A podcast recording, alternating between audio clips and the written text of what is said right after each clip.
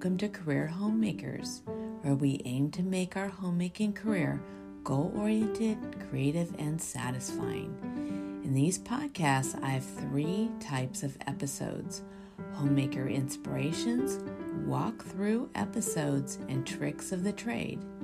In this homemaker inspiration, we delve into the daily challenges of homemaking and offer encouragement and insights gained from years of experience.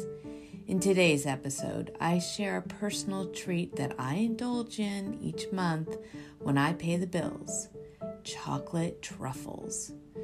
My husband kindly buys me these delectable chocolates as a reward for completing this task, and I believe it's fair trade.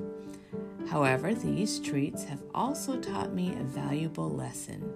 Tune in to discover what it is.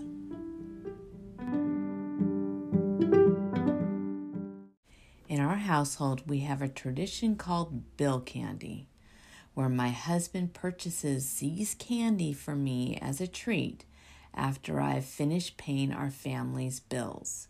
He carefully selects my favorite flavors from the chocolate shop, sometimes opting for the seasonal boxes or the gold box of truffles.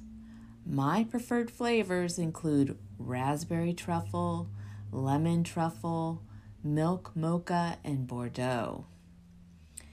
This arrangement began when we agreed that I would handle the monthly bills and my husband would provide me with chocolate. While it may seem like an unusual reward, chocolate serves as a nice treat to celebrate successfully paying bills or as a comforting indulgence during times when there are more bills than money.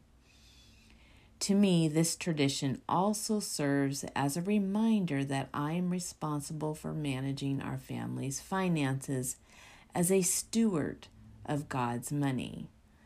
Though I used to get stressed over our finances during difficult times, I now approach the task with the understanding that our family uses these resources responsibly. Occasionally, I get a feeling that I should make changes to how we handle our finances. Due to the, the pandemic, we were not able to attend church for some time, and as a result, we did not contribute to our new church. However, now that we have become members, I strongly believe that it's important to support them regularly. Although giving can be challenging, it allows me to exercise my faith, and I've always found God to be faithful. Money has taught me a lot about life, but above all, it has taught me to trust and to submit to God's will regarding how we use our finances. For instance, before we eat out, I ask God if it is wise to do so, and if not, I seek His guidance on what we can eat at home instead. God knows our needs better than we do, and He may plan for our money um, that we are unaware of. For example, there might be unexpected expenses like a car repair that we may need to use our savings for. If we had spent the extra money on dining out, we would have been unprepared for such an expense. Perhaps you could benefit from remembering that you are a caretaker of the finances that God has provided for you. Rather than attempting to manage your money alone, consider learning how to manage it with God's guidance. Man- managing your finances is just one of the tasks you need to handle.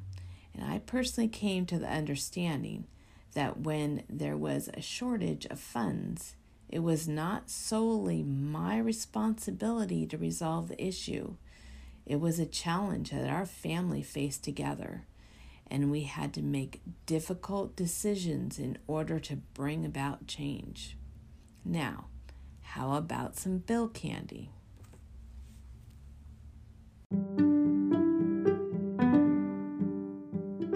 It's your choice to decide if chocolate truffles should be included in your bill paying routine. However, it's important to remember that God wants to assist you in being financially responsible.